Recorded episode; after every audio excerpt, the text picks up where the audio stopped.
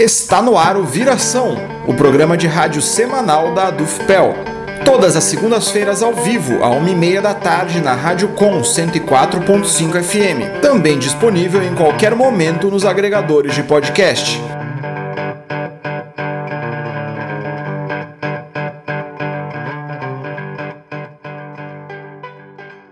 Olá, eu sou o jornalista Matias Rodrigues.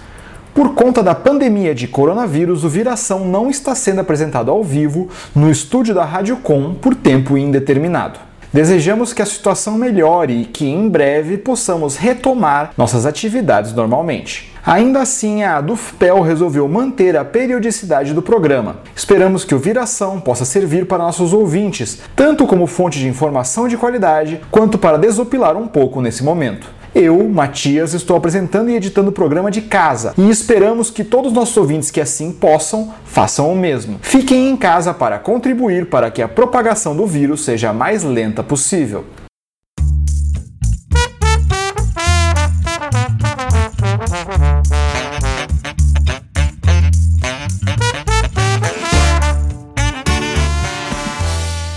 E no programa de hoje, 22 de junho, você ouvirá entrevistas sobre trabalho informal e precário e sobre a greve dos entregadores de aplicativo.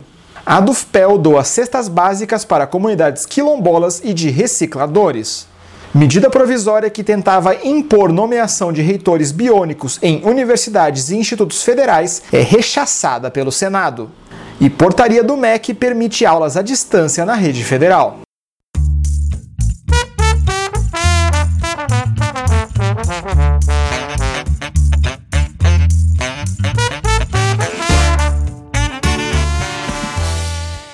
O Viração entrevistou Antônio Carlos Martins da Cruz, docente de Relações Internacionais da UFPEL, sobre a situação dos trabalhadores informais no Brasil. A entrevista para o Viração foi realizada via WhatsApp pela jornalista Gabriela Vensky. Confira a seguir.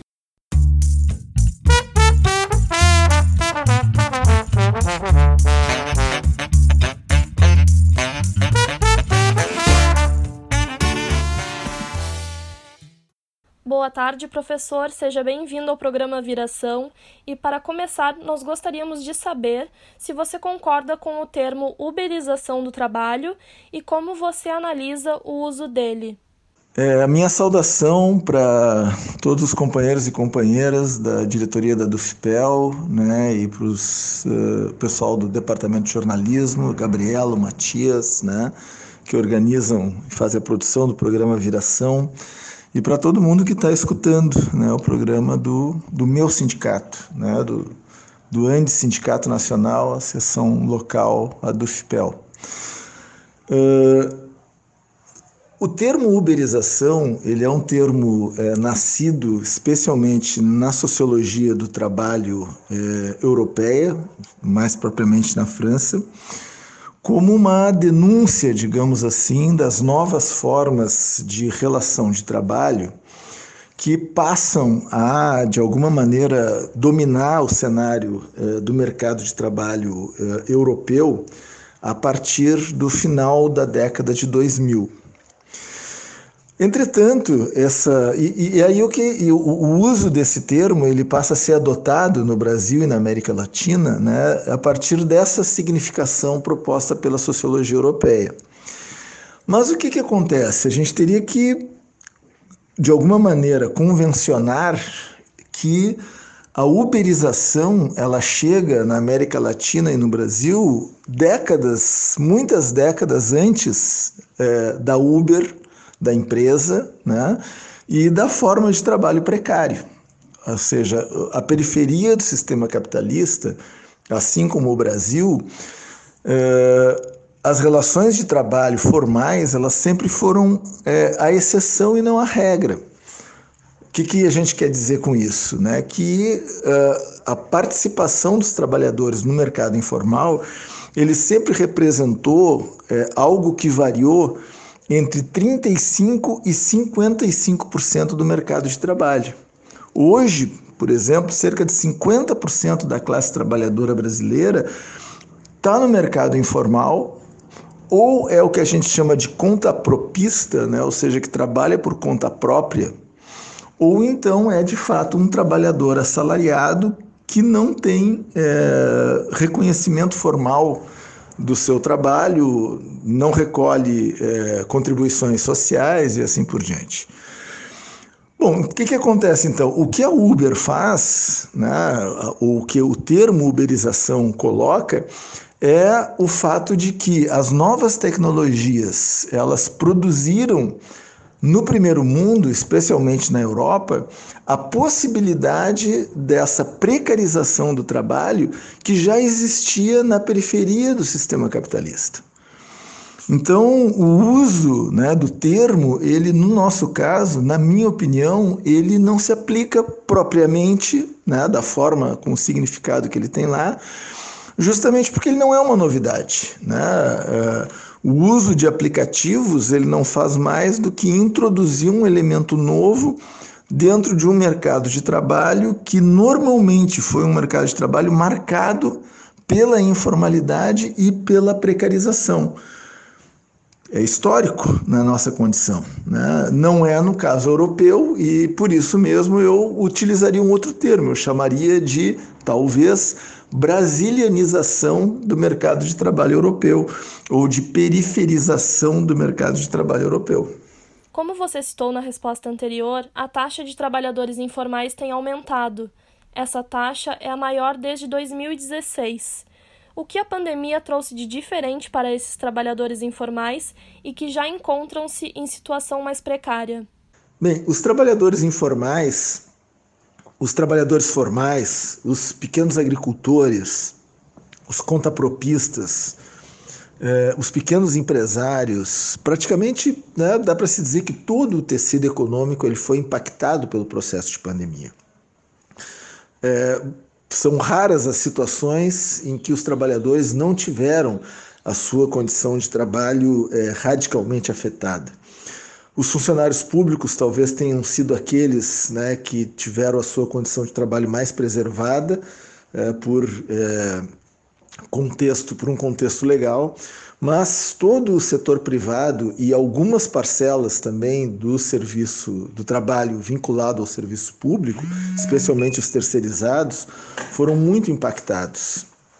Evidentemente, quanto mais é, precarizado o trabalho e quanto menos é, formalizado ele é, piores são os impactos. Né? De modo geral, os trabalhadores, especialmente os mais jovens, eles não compreendem que a inexistência de um, uma seguridade social relativa ao trabalho produz justamente essa insegurança. Né? Quando alguém é, recolhe a sua contribuição social e por acaso fica doente ou na iminência de ficar doente, como é o caso, a Seguridade Social ela pode amparar esse trabalhador. Não é essa a situação que a gente está vivendo, mas nos países desenvolvidos, o que imediatamente se produziu em função das experiências anteriores em torno da Seguridade Social foi justamente essa: ó, trabalhadores que não poderão trabalhar e que, portanto, não terão renda, deverão ter a sua renda garantida pelo Estado. E isso foi massivo na grande maioria dos países europeus. Entretanto, outra vez, né, na, na sequência, digamos assim, né, no contexto da periferia do capitalismo dos países latino-americanos, não só latino-americanos, mas também dos países latino-americanos, a inexistência de formas de proteção social por parte do Estado produziram uma crise muito mais aguda e muito mais complicada, que é essa relacionada à, à compressão total da capacidade de consumo da sociedade. Ou seja, não apenas se reduziu a produção, mas a redução da produção ela significou também uma redução muito forte do consumo, da demanda por produtos. Então, é, é, muito comum hoje que vários empresários estejam reabrindo seus negócios e não tem quem compre, porque as pessoas elas não têm renda. Ou tiveram a sua renda diminuída, ou estão na expectativa de não ter renda nos próximos meses. Então, eh, essa, essa condição, digamos assim, da precariedade, ela obedeceu, digamos, aquilo que a gente pode chamar de a rotina do trabalho precário informal dos países latino-americanos. Tá? Ou seja, quanto mais a gente desce é, na pirâmide, digamos assim, é, do mercado de trabalho, piores são as condições que se colocam para se enfrentar a pandemia. A condição de um grande empresário não é a mesma de um pequeno empresário. A condição de um trabalhador do setor público não é a mesma do setor privado. A condição de um trabalhador do setor privado de uma grande empresa não é a mesma do trabalhador que trabalha por conta própria. Portanto, é, isso infelizmente também é o normal das nossas economias. Em períodos de crise, quem está na base do sistema é quem sofre e sofre muito mais. Há possibilidade de reverter o reflexo da pandemia nesses trabalhadores em situação de precariedade assim que a pandemia passar? Essa situação de essa possibilidade de reversão da situação dos trabalhadores, ela vai acompanhar as possibilidades de reversão do conjunto dos problemas econômicos que nós estamos enfrentando.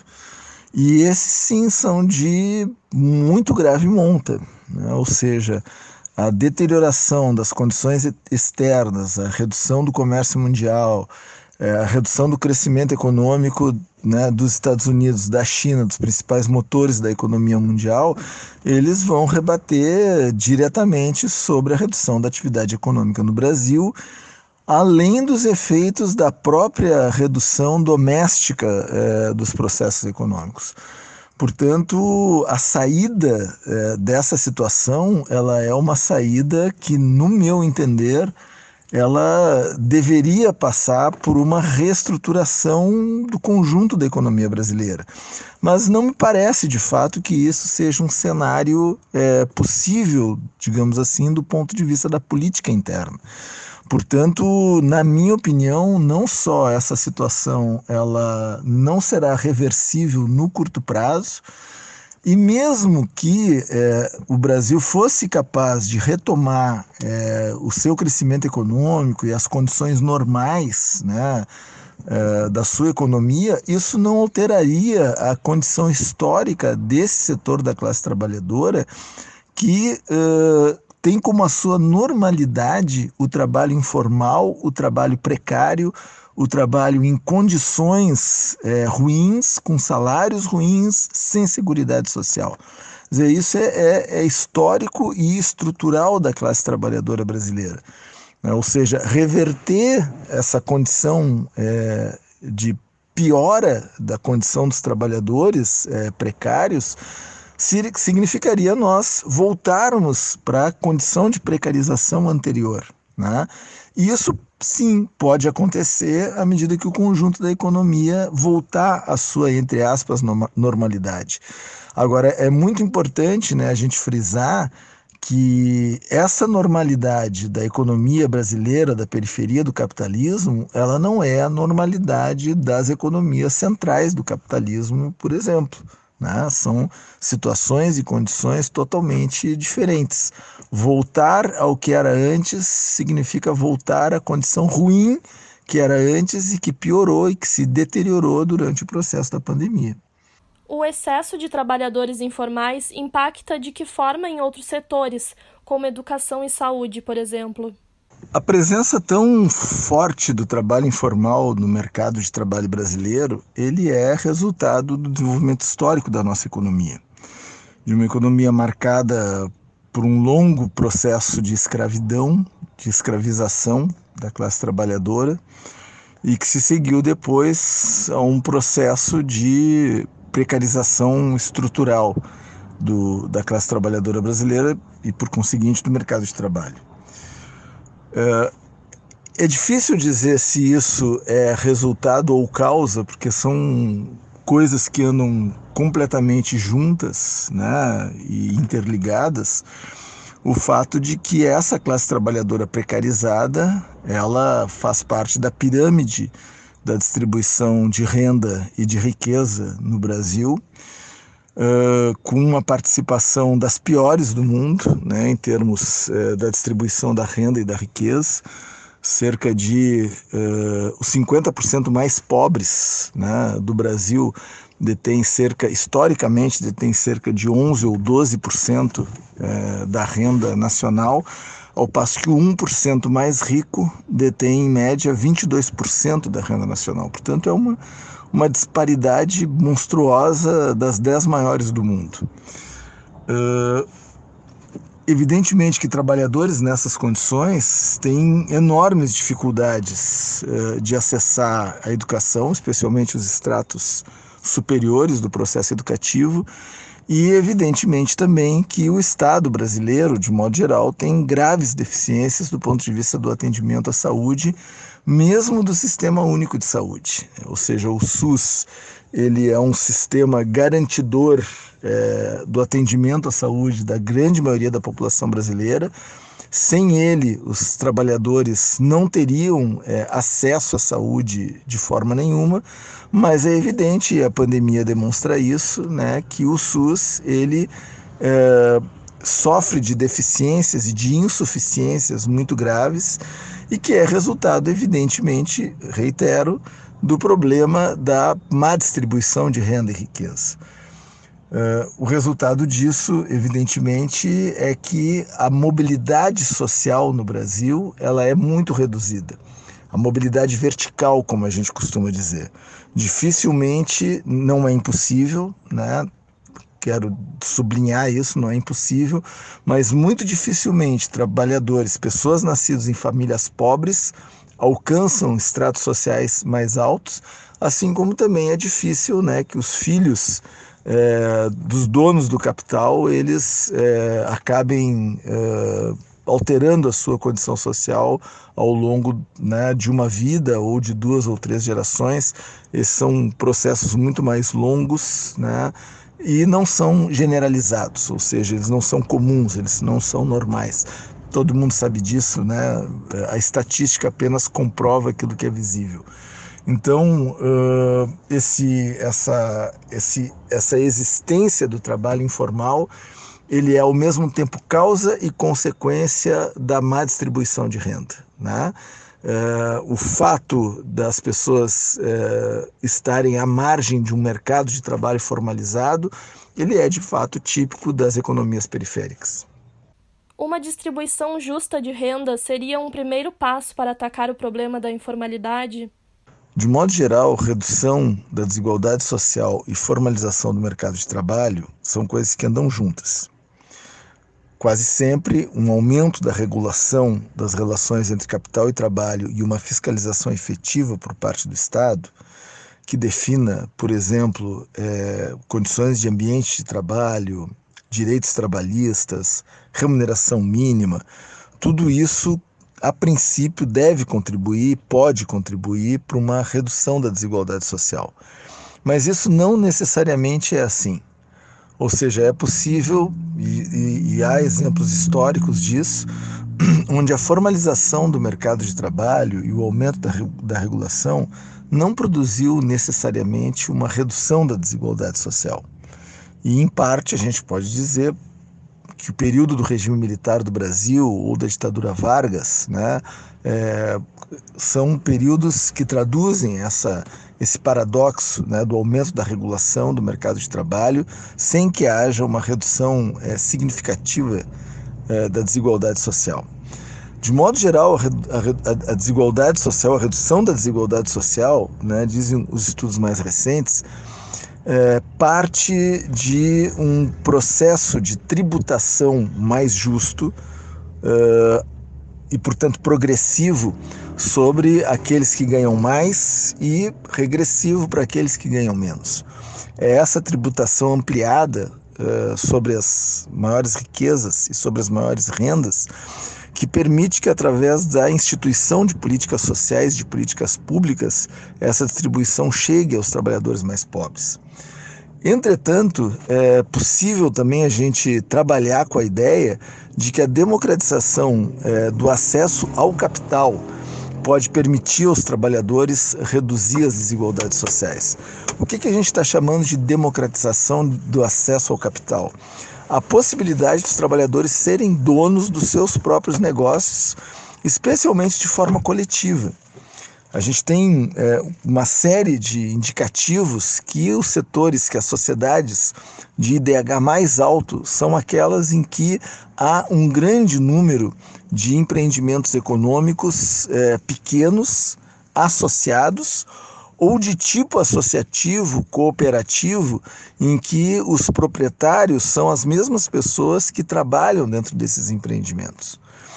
Nesse sentido, a democratização do acesso ao capital permite de fato uma melhor distribuição da renda e regulações mais claras a respeito eh, das relações de trabalho, porque essas regulações elas não são não só são estabelecidas pelo Estado, mas pelos próprios eh, associados desses empreendimentos e, e, e, de modo geral dessas formas associativas eh, de iniciativa econômica.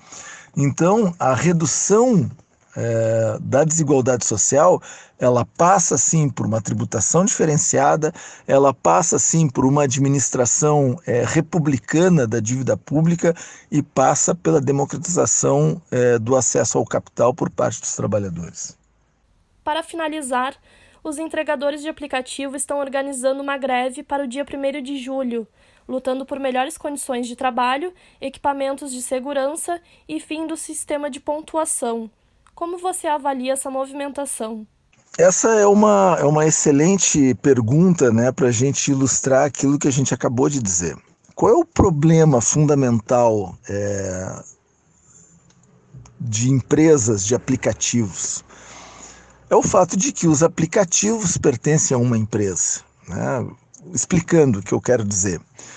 É, a princípio, a relação dos trabalhadores com as empresas de aplicativo, no discurso das empresas de aplicativo, é uma relação uh, de livre mercado, é uma relação de liberdade de contrato. Uh, na concepção das empresas e que está traduzida na, na legislação liberal, o que existe ali não é emprego, mas o que existe ali é uma contratação de uma empresa prestadora de serviços por trabalhadores que usam esse serviço. Evidentemente que esse discurso ele é, distorce, na verdade, inverte aquilo que é o fundamento do processo econômico que está colocado ali.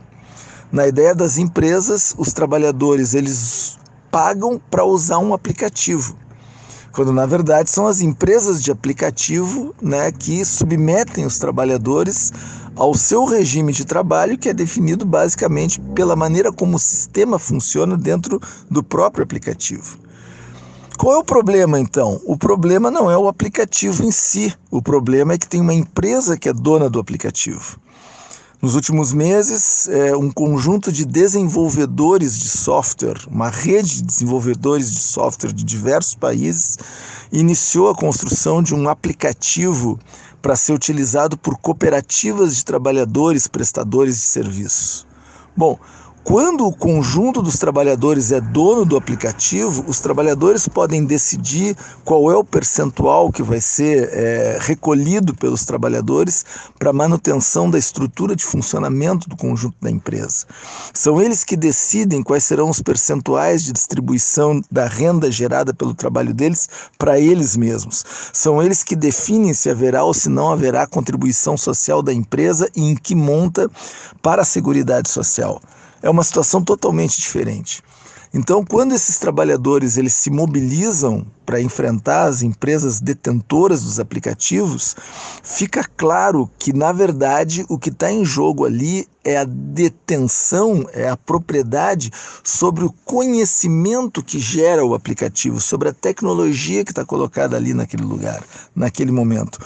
Portanto, há sim, me parece, uma possibilidade clara de se desvelar essa relação que está colocada entre as empresas e os trabalhadores.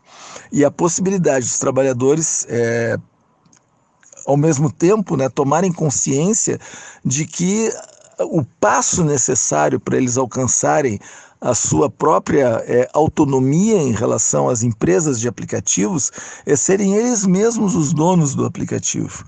Então acho que é um processo que necessariamente ele teria que acontecer e o seu, a sua existência, a sua ação, a sua efetividade coloca a discussão sobre isso que as pessoas chamam comumente de uberização num outro patamar em termos de eh, tomada de consciência e discussão política por parte dos trabalhadores e do conjunto da sociedade. Gabriela Vensky para o programa Viração.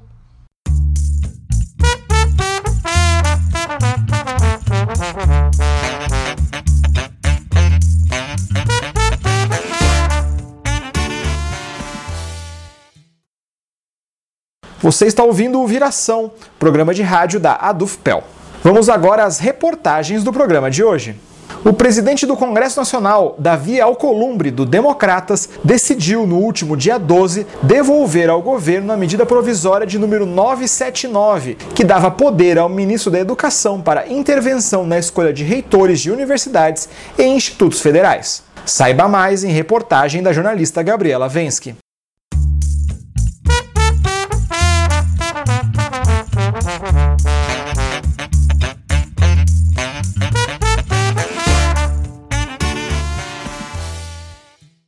Governo federal publicou em 9 de junho a medida provisória 979-2020, que dava poder ao ministro da Educação para intervir na escolha de reitores de universidades e institutos federais. Porém, após pressão da população, no dia 12 de junho, o presidente do Congresso Nacional, Davi Alcolumbre, devolveu a medida ao governo, pois, segundo ele, a MP violava os princípios da Constituição Federal que tratavam da autonomia e da gestão democrática das universidades.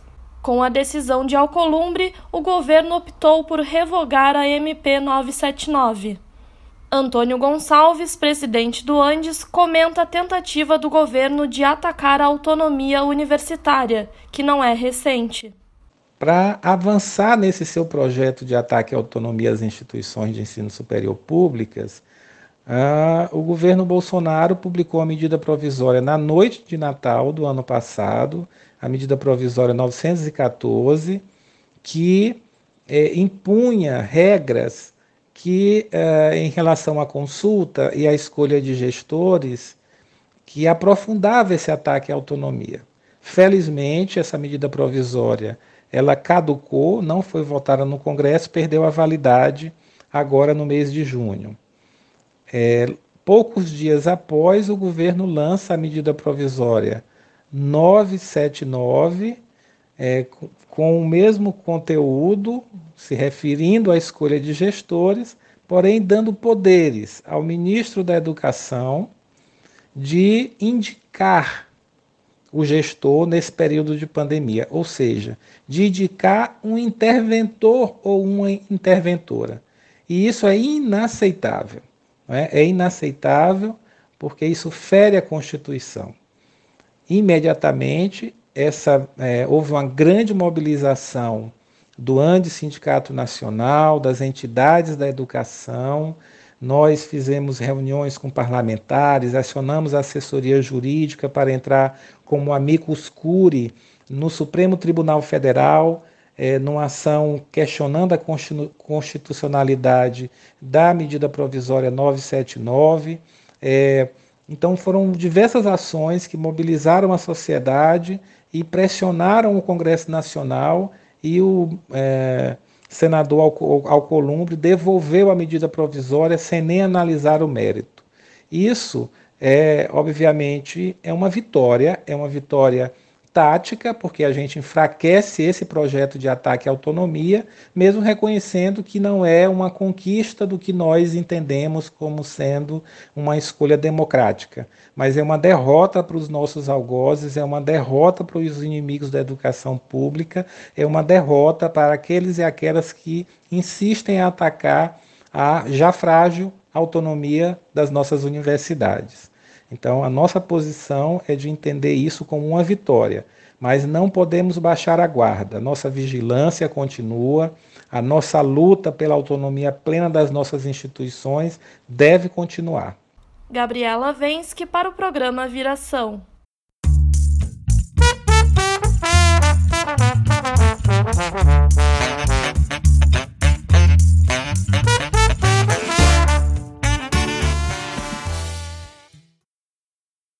Agora você confere reportagem sobre a medida do MEC que autoriza a substituição de aulas presenciais por digitais nas instituições federais de ensino enquanto durar a pandemia do novo coronavírus.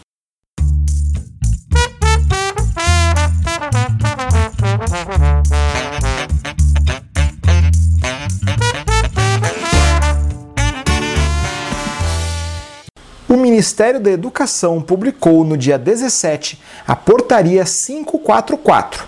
A medida autoriza a substituição de aulas presenciais por digitais nas instituições federais enquanto durar a pandemia do novo coronavírus. Para Marinalva Oliveira, docente da Universidade Federal do Rio de Janeiro e coordenadora do Laboratório de Inclusão, Mediação Simbólica, Desenvolvimento e Aprendizagem na mesma instituição, a portaria é um perigoso ataque à educação pública.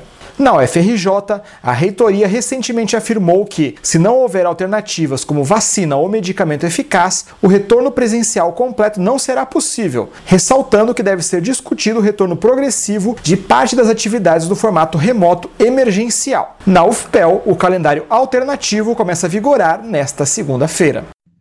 Bem, a portaria 544 que dispõe sobre a substituição das aulas presenciais por aulas digitais, o ensino remoto em situação de pandemia, ela na verdade ela só vê amparar as ações que já vêm sendo tomadas por várias universidades, como a UFRJ, a USP, o FMG, que já instituiu que em 2020 nós não voltaremos à atividade presencial até aí nós temos acordo, porque realmente neste contexto de pandemia nós não temos a menor segurança para voltar às nossas atividades presenciais. O problema não é esse, o problema é o oportunismo que é utilizado em nome de uma sob pressão do argumento da emergência e da necessidade de não prejudicar estudantes, é, com a preocupação com os calendários acadêmicos, e dentro desse oportunismo institui o chamado ensino remoto para substituir a educação presencial e sem nenhuma preocupação com as atividades fins das universidades, né? É, isso aí tudo mostra mais do que nunca que é uma, é, utiliza, é uma base de sustentação para a privatização da educação. Porque o ensino remoto, além dele precarizar o trabalho docente e aprofundar as desigualdades, ele se, se coloca também como regime autoritário, que pode cessear liberdades acadêmicas, liberdades dos professores, é, porque através do ensino remoto ele vai estar sendo vigiado o tempo todo por essas tecnologias. Então, é, é, é, é um oportunismo sem fim. E, e, eles usam isso dizendo que é para não prejudicar estudantes, não prejudicar mas negando o próprio sentido do que é o projeto de educar. O papel das universidades neste momento, e como sempre tem desempenhado muito bem, e elas têm desempenhado de desenvolver pesquisas, extensão. Neste momento principal de pandemia, apesar dos enormes cortes de recursos que nós tivemos nos últimos anos, as universidades elas têm respondido para o enfrentamento emergencial da pandemia no Brasil. E elas têm conseguido, de forma eficazes, mostrar, uh, dar respostas tanto na, na crise sanitária quanto na crise humanitária, porque passamos nesse contexto de excepcionalidade. Marinalva Oliveira, que foi presidente do Andes entre 2012 e 2014, também comenta os problemas causados ao trabalho docente pela substituição do ensino presencial por remoto. E, além do mais, nós temos que dizer que essas tarefas remotas ela sem prévio planejamento e, e, mesmo com qualquer planejamento que nós somos contra, ela tem gerado mal-estar, ela vai gerar um adoecimento a partir de cobranças. É, nós vivemos um momento que de isolamento social, é, onde as nossas condições mudaram é, tanto as nossas condições psicológicas quanto as nossas condições emocionais, e vem mais esse ataque aí posto que só vai piorar o que está existindo nesse momento, além desse controle que eu já falei sobre o trabalho dos professores, tá? Então, é, que nós não temos também nenhuma garantia e nem mesmo compromisso desse governo né, com a educação pública, né? E que ele faz uso dessas informações da melhor forma que ele desejar. Então, o ensino remoto que ele vem trazer é um oportunismo do capital para implantar a, a substituir a educação presencial, que vai ter perda da autonomia do trabalho docente, precarizações das condições de trabalho, sobrecarga, uma necessidade de adaptação de novas formas, uso forçoso de materiais que só tende a, a padronizar conteúdos e uma desigualdade de acesso é, a tudo isso por parte do público da educação, que é pelos estudantes um acesso, uma desigualdade de acesso que não é apenas às máquinas e serviços necessários, mas a tudo que significa estar no ensino superior num país como o Brasil. Acho que esse momento agora, o que nós temos que nos concentrar é mostrar o papel que a universidade sempre desempenhou no sentido de dar respostas as políticas públicas e, neste momento, principalmente, o papel que a universidade tem desempenhado frente à pandemia, com pesquisas, com projetos de extensões e tudo mais. Então, acho que nós temos que concentrar nossa energia agora é, e o potencial institucional em ações que vão no sentido do interesse público, como a universidade pode prover elaboração crítica sobre a sociedade como um todo, o porquê de estarmos despreparados para a pandemia é, sua relação está diretamente ligado, que a universidade nesse momento poderia estar tá dando respostas bem melhores, ela já está respondendo muito bem, mas poderia estar tá dando respostas bem melhores e não está por quê? Por causa da sua relação com o desmonte das políticas sociais, é, na educação e na saúde e tudo mais. Então, o que está em disputa nesse momento é o, o, nosso futuro está em disputa e nós temos que identificar quais caminhos nós não devemos tomar. E um desses caminhos é o ensino remoto.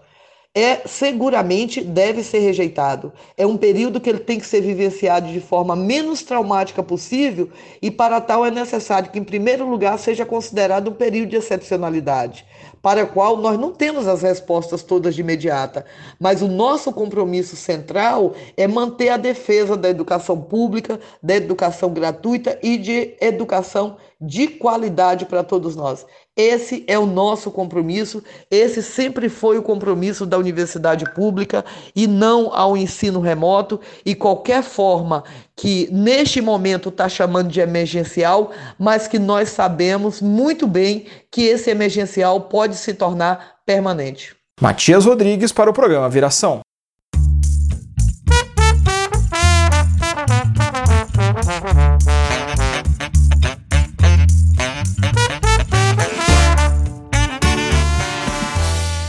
Para terminar, você ouve aqui no Viração uma reportagem sobre as doações de cestas básicas realizadas pela Adufpel durante a celebração dos 41 anos da sessão sindical. A reportagem é da jornalista Gabriela Vensky.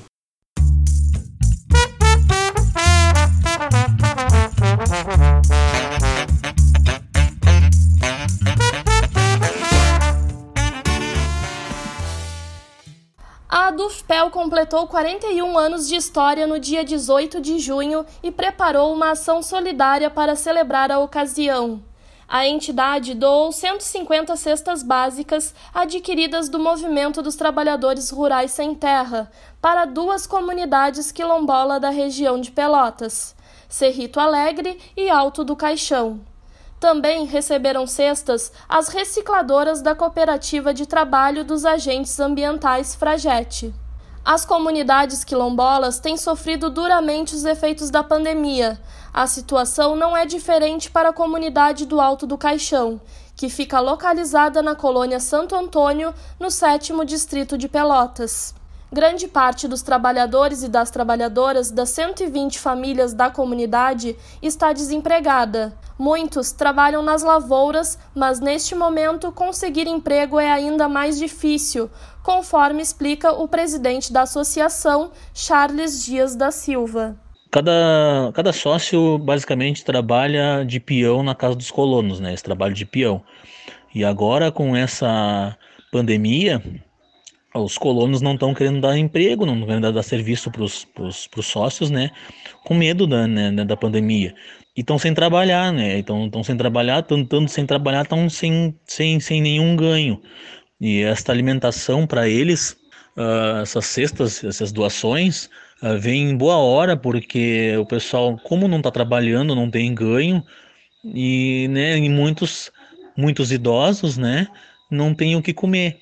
Então, uh, as doações que vêm, vêm em boa hora para nós, uh, para ajuda dos idosos que não podem, né, não tem como trabalhar, tem bastante idosos, bastante crianças, e, e isso vem em boa hora para a gente, né, porque Uh, devido a essa pandemia toda, e como trabalham todos de peão, a maioria trabalha de peão, uh, o que tem de terra uh, são metragem, terrenos, né, de 120 sócios, se eu disser que tem 10 que tem propriedades boas para plantar, que tem uma quantidade boa de propriedades, né, de 120, 10 tem. O resto são posses, são pequenos terrenos, que mal, mal dá para fazer uma hortinha no fundo de quintal. Então eles sobrevivem de trabalho de peão ah, na casa dos colonos. Os idosos que integram o chamado grupo de risco são os mais vulneráveis dentro da comunidade. Charles também comenta sobre as demais dificuldades que enfrentam. E as principais dificuldades que a gente enfrenta durante a pandemia, como eu falei, são né, a falta de trabalho, né, que o pessoal está sem trabalhar, o pessoal e, e, e o cuidado com os, os mais idosos, um grupo de riscos de não ir para a cidade, né, de não sair de casa e com isso não saindo de casa muitos estavam sem alimentação, não tinha mais nada dentro de casa, teriam que sair e para eles não sair, a gente conseguiu algumas doações, a gente conseguiu alguns projetos para eles para não sair.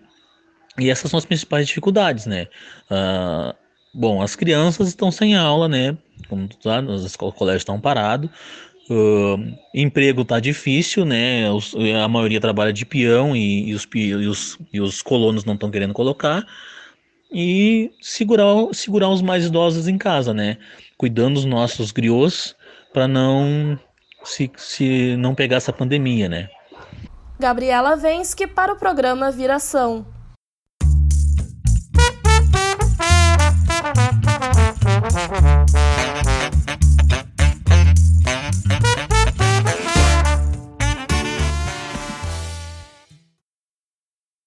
O programa de hoje chegou ao fim. O Viração é o programa de rádio semanal da Associação dos Docentes da UFPEL, a ADUFPEL, seção sindical do Andes Sindicato Nacional.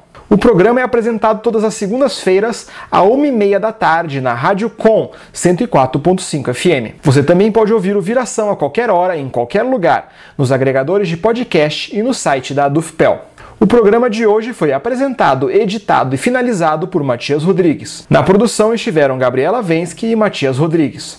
A coordenação do programa é da professora Celeste Pereira, presidente da Dufpel. Na técnica esteve Ivon Naval, da Rádio Com. As músicas utilizadas no programa são de domínio público e podem ser baixadas no arquivo livre de música. Os intérpretes são Marceau, Texas Radio Fish e Ji Yankee. Para mais notícias, acesse adufpel.org.br e facebook.com/adufpel. Também estamos no Twitter e no Instagram como @adufpel. Se tiver alguma sugestão de pauta, envie e-mail para imprensa@adufpel.org.br.